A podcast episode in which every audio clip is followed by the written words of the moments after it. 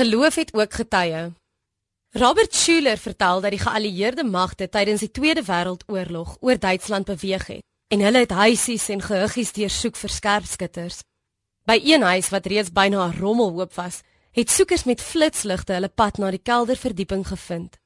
Daar op die verkrummelde muur het een van die slagoffers van die uitwissinge ster van Dawid teen die muur geets en met ruwe letters sy boodskap daarop geskryf. Ek glo in die son, selfs wanneer dit nie skyn nie.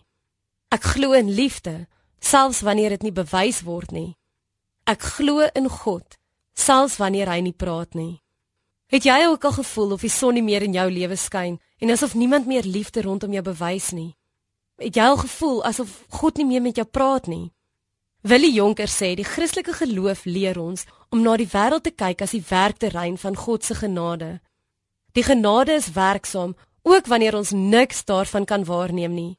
Juis wanneer ons geen enkele lig kan sien nie, moet ons glo dat God se hand tog in alle dinge werksaam is en dat dit 'n hand van liefde is.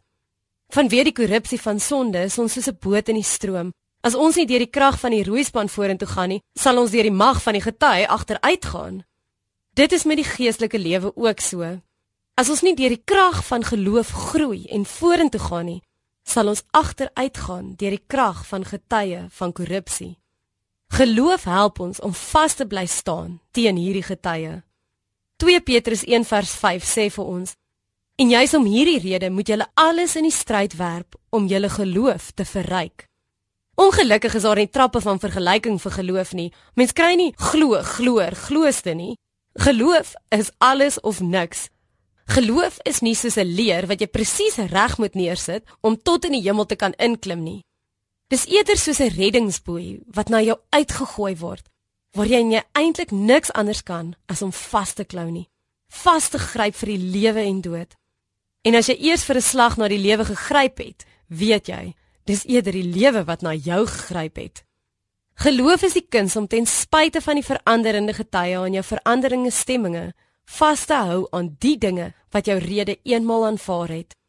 Mag jy ten spyte van die stroom en die gety wat sterker word, vashou aan jou geloof.